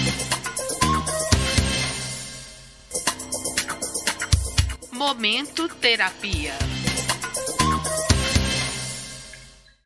Muito bem. O momento de terapia, o momento terapia hoje é sobre uma questão muito interessante que é a, a utilização da PNL na terapia, na conversa, na convivência com crianças. Então, é, é um, um é um texto que traz coisas muito interessantes para quem é educador, para quem é mãe e até para quem é terapeuta, mas ainda não trabalha com crianças e não sabe como abordar a criança para tirar informação dela. Caso você tenha interesse, queira mandar algum recado, mande para o 31 999478290, porque se não der tempo de eu ler durante o programa e responder sua dúvida, eu faço assim que acabar o programa tá? Eu sempre dou retorno dos recadinhos que eu recebo. Nem sempre, aliás, ultimamente não tem dado tempo de ler os recadinhos, mas eu sempre retorno. Eu não deixo ninguém no vácuo, tá bom? Pois muito que bem. O material que eu usei para estudar esse tema é um artigo no site Golfinho, e foi traduzido do original de autoria de uma terapeuta chamada Lynn Timpani. E antes de entrar propriamente na aplicação da PNL em crianças, ela ensina com muita propriedade que é necessário estabelecer quais expectativas devem ser cumpridas. Dos pais, da escola que porventura está reclamando da conduta da criança ou da própria criança aquela terapia, ou no caso, o bate-papo que você vai ter com seu filho, qual é o objetivo? Compreender por que a criança está tendo determinada atitude e atendê-la na necessidade que está levando ela a agir assim, ou ao seu objetivo e da escola de fazer com que ela pare de agir assim a gente sugere atender sempre aos objetivos da criança. A criança está tendo uma conduta inadequada que está levando você a sentar e, e ter uma conversa séria com ela, ou porque você identificou essa conduta inadequada, ou porque a escola reclamou de alguma coisa, essa conduta errada, ela tem origem em alguma dor emocional que essa criança está tentando passar e não está conseguindo. e está tendo ações ruins, inadequadas. Então, seja você terapeuta, educador ou pai e mãe, ao sentar com uma criança para compreender as atitudes dela, tenha em mente que o objetivo é atender a criança em suas necessidades. Não são as necessidades dos pais, nem da, da escola e nem da terapeuta que devem ser atendidas, não. Você precisa ouvir a criança e trabalhar esse, esse objetivo de atender a necessidade dela. E não se engane, uma criança é sim capaz, mesmo se estiver conversando sozinha com o terapeuta e não com os pais, de descobrir o que pode ensinar, o que pode aprender nesse processo dessa conversa. E ela consegue expor o que ela deseja e até se ela deseja. Porque se a criança não quiser a terapia, você não deve obrigá-la e muito menos o terapeuta. Se a criança não quer conversar com você naquele momento, você deve respeitá-la. É claro que se você, você pede para sentar com a criança e conversar e ela sempre negar, lógico que vai ter uma hora que você vai ter que se impor e essa conversa vai ter que acontecer. Mas num primeiro momento, se a criança não quiser conversar, é muito importante que você respeite. Se sentindo respeitada, num outro momento ela vai se sentir segura para se abrir. E aí vocês vão construindo uma relação de segurança, de acolhimento para essa criança, para ela se abrir e ser o mais sincera possível. Bom, assim como acontece com o adulto, você não vai conseguir eficácia nessa conversa ou nesse tratamento se a criança não quiser parar aquele momento para estar ali com você. Ah, Adriana, mas ela sempre vai dizer não. Como eu falei, vai ter uma hora que você vai ter que se impor. E a criança sabe disso. Ela sabe que uma hora você vai pegar ela e não vai ter jeito. E uma hora que eu digo, não é dez vezes depois de ter chamado para conversar, não. Chamou a primeira vez, ela não quer. Chamou a segunda, você vai advertir que na terceira vez vocês vão ter que conversar. E na terceira, sente e converse. Mas aí ela já vai estar tá preparada emocionalmente. Ela já, ela já, já baixa a guarda, porque afinal ela sabe que ela fugiu. Da, da, do fugiu da, da responsabilidade, vamos dizer assim. Bom, a partir do momento que você estabelece com muita clareza que são os objetivos da criança que devem ser atendidos, se isso estiver acontecendo numa terapia, o, o, terapeuta tem que sentar com os pais e com a criança e aí explicar como que vai ser a terapia, o que, que eles vão fazer durante as sessões e para que essas sessões serão feitas. E a criança, mesmo que pareça que ela não entenda, ela entende sim. Então, você vai dizer, o, o terapeuta, aqui agora no caso eu estou falando para o terapeuta. Ele vai reunir com os pais e de uma maneira bem lúdica, com demonstrações, com pequenos exercícios, vai mostrar como que a terapia ajuda as pessoas a mudar suas representações, seus, seu comportamento. A ideia nesse primeiro momento, e se você é pai e souber agir assim, na hora de conversar com a criança, de mostrar para ela que essa conversa é para que as coisas melhorem assim, assim, assado, a criança vai se sentir à vontade, porque você está criando boas expectativas. Ela não vai sentar para conversar com o terapeuta, com o educador ou com os pais com aquela coisa de vou levar colada de rabo. Não, ela vai baixar a guarda e ela vai entrar na brincadeira, vamos dizer assim. Então, essa conversa não é aquela coisa do senta aí que a sua professora reclamou de você, eu quero saber o que está acontecendo. Não, não é assim. Filho, senta aqui. Sua professora reclamou de você, eu sei que você está agindo assim, mas eu quero que você saiba que é, se a gente tiver, né, se a gente conseguir conversar e a mamãe ou o papai conseguir compreender por que, que você está agindo assim, a professora para de brigar, a mamãe não vai ter que ser mais dura com você, e aí vamos ter essa, sabe? Seja sincera com a criança. Ela vai corresponder, pode ter certeza. Pode ter certeza. E é fundamental nesses primeiros momentos, como eu falei sobre decidir ou não participar da conversa, é fundamental que a criança tome as decisões. Ela escolhe onde ela quer sentar. Filho, a gente está precisando bater um papo. Vem cá com a mamãe. Onde você quer? No seu quarto ou no meu? Transfira para ela essas pequenas decisões para que ela sinta que ela está participando.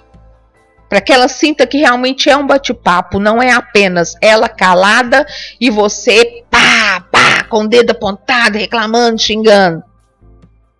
Então, permita que ela tenha essas, tome pequenas essas decisões iniciais enquanto vocês estão se organizando ali para sentar, né? Se for uma educadora, se for um terapeuta, nesse momento, pergunta do que, que ela gosta, o que, que ela quer fazer. Quanto mais risadas você tirar da criança nesses momentos, aproveitando ali a descontração antes do bate-papo, mais chances de uma aproximação entre vocês e dela se abrir. Mais chance de rolar confiança. E rolando confiança, a criança desabrocha.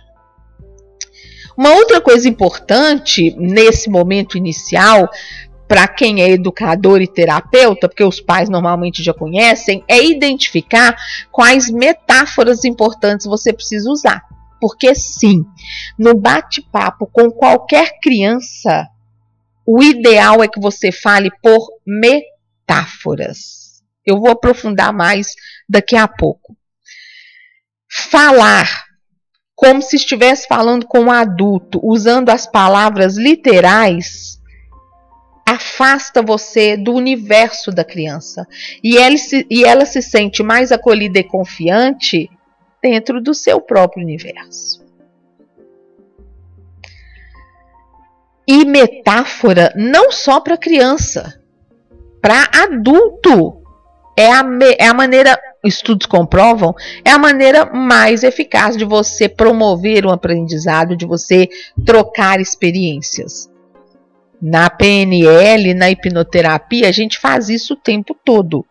E como que é usar essas metáforas? Então vamos pegar aqui o exemplo.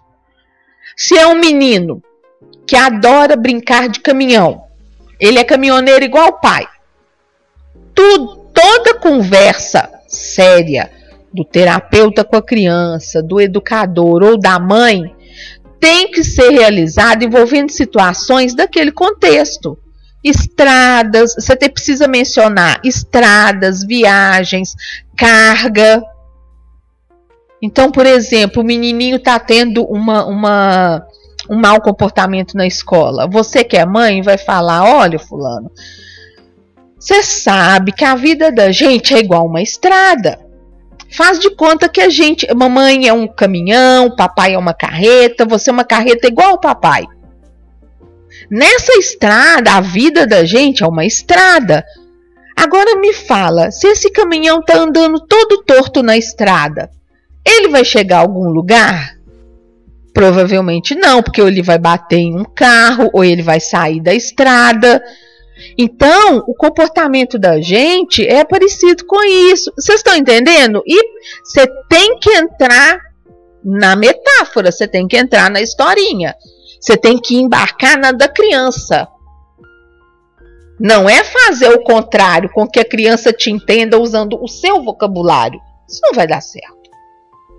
Se é uma garotinha que sonha em ser veterinária, Você vai criar historinhas envolvendo animais, tratamentos, curativos, cirurgia, ouvir o coração, tirar o curativo e essas coisas todas. Se é uma criança que gosta de games de computador, toda conversa séria você vai ter que envolver menção aos ídolos dessa criança e as situações parecidas com os jogos que ele mais curte. A gente faz isso até com adulto. E a ideia é que porque dessa forma a gente consegue acessar estados de aquilo que a gente chama, a gente terapeuta chama de estado de recursos propício ao aprendizado. Quer dizer, a gente faz o, o cliente, no caso aqui a criança, trazer à tona sentimentos que vão ajudar o contexto do aprendizado, permitindo inclusive, não estou falando para terapeuta e educador, ancorar emoções de modo a fazer essas emoções ressurgirem sempre que necessário, sem ter que recriar toda a metáfora. E você, enquanto pai, enquanto mãe, ou outro familiar, avó, tia, você pode usar isso quando for necessário, sempre que for necessário falar sério com essa pessoinha. Você vai criar um ambiente acolhedor conforme os interesses dela, se é um cantinho no quarto dela, se é um cantinho ali na cozinha onde ela gosta de ficar, seja onde for, usando pequenas histórias conforme a emoção que você pretende trabalhar naquele momento com a criança antes de entrar no assunto. Então, se você quer deixá-la mais relaxada ou mais alerta ao que você está falando, você vai ter que inventar historinhas de acordo com esse universo para fazê-la ficar mais alerta ao que você está dizendo. Ou a criança está tensa, você vai fazê-la ficar mais relaxada. Normalmente, e infelizmente, a gente já chega da criança, a gente faz muito errado, né? Você já chega direto ao ponto. Igual eu falei, com uma postura muito ameaçadora e isso não favorece a comunicação, muito pelo contrário, cria no outro resistência e rejeição, né? A, a, a, o boi está falando aqui no meu tempo, terapia né, para criança era chinelo e cara fechada e a gente entendia tudo. Perdão, quem está falando aqui é a, é a Rosângela. O boi está falando, no meu tempo, terapia era chinelo, cinto e vara de marmelo. Gente, mas hoje é, como é que fala? Hoje é crime, né? Eca. Eca no boi. E a Rosângela tá falando, verdade, era chinelo, cara fechada e a gente entendia tudo. E realmente, né? Mas eu tô dizendo, não é só isso aí, chinelo, cara fechada, vara de marmelo, ainda vale hoje. Mas aí é para situações corriqueiras. Eu tô falando quando você realmente precisa sentar e ter uma conversa com a criança sobre algo recorrente que está atrapalhando o desenvolvimento dela. Bom, se você não tem, continua sem saber como fazer isso, me manda um WhatsApp, como eu falei, pelo 999478290 e eu vou te ensinar, tá? A gente vai conversar a respeito. Porque o ideal é que a gente personalize ao máximo a comunicação com essa criança. E é por isso que eu não tenho como informar exatamente aqui uma fórmula certinha que vai dar certo com qualquer criança que você conversar.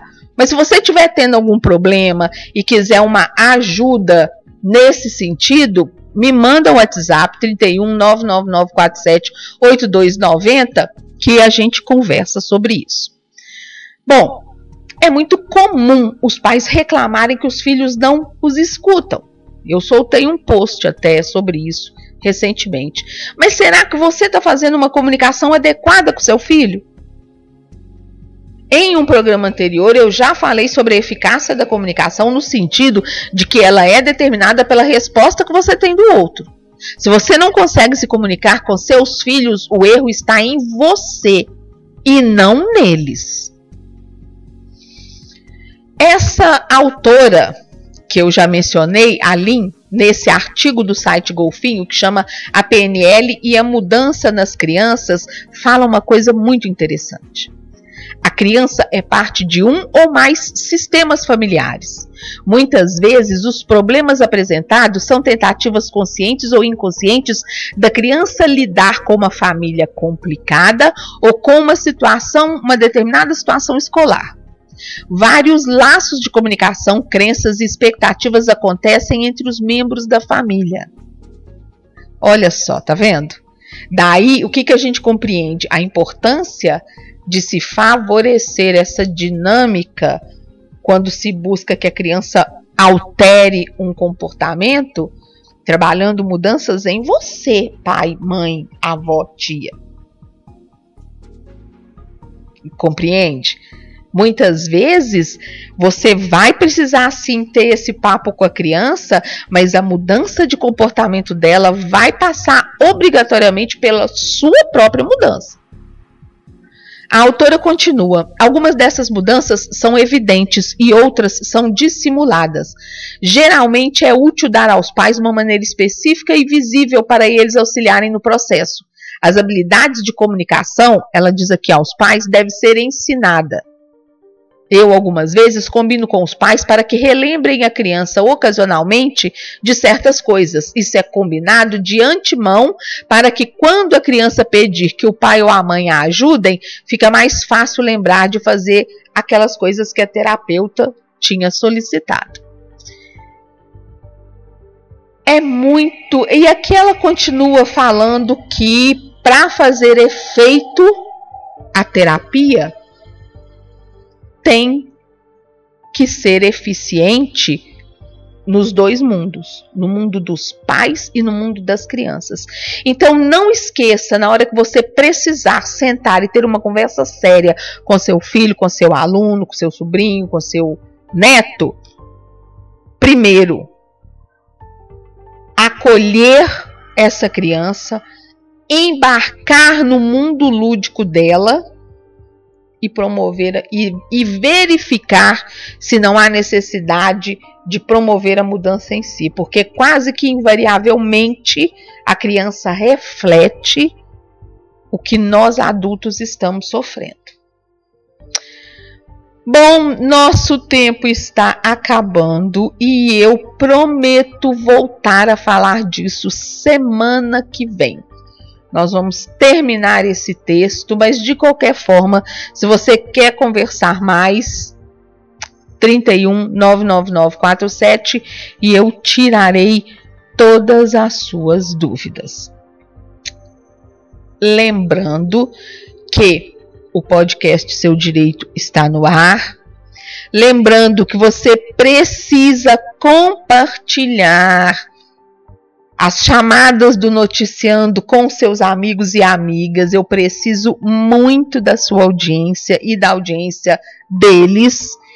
E nos adicionem em suas redes sociais. Arroba Rádio Web Feito em Casa.com. Não? Aí eu errando. No Instagram, você vai adicionar arroba Rádio Web Feito em e também arroba noticiando.adrifernandes. No Facebook, você vai curtir a página facebook.com barra Rádio Web Feito em Casa 1 e Rádio Web Feito em Casa também no YouTube, onde eu também estou com aulas de direito gratuitas no youtube.com barra Adriana Fernandes. Combinado? Te espero então na próxima semana com mais notícias e com a continuação dessas dicas para você bater um papo sério com seus filhos usando a PNL. O Noticiando se despede agradecendo sua audiência e participação. Me siga no Instagram, arroba noticiando.adrifernandes e no canal Adriana Fernandes no YouTube, onde você encontra também aulas gratuitas de direito para concursos públicos. Te aguardo por aqui na próxima semana. Continue prestigiando a programação da Rádio Web Feito em Casa. Na sequência, morra de rir com o programa do Batora. E amanhã, sábado, às 15 horas, tem a Hora do Rock com Léo Moreira e Sereno. Bye, bye.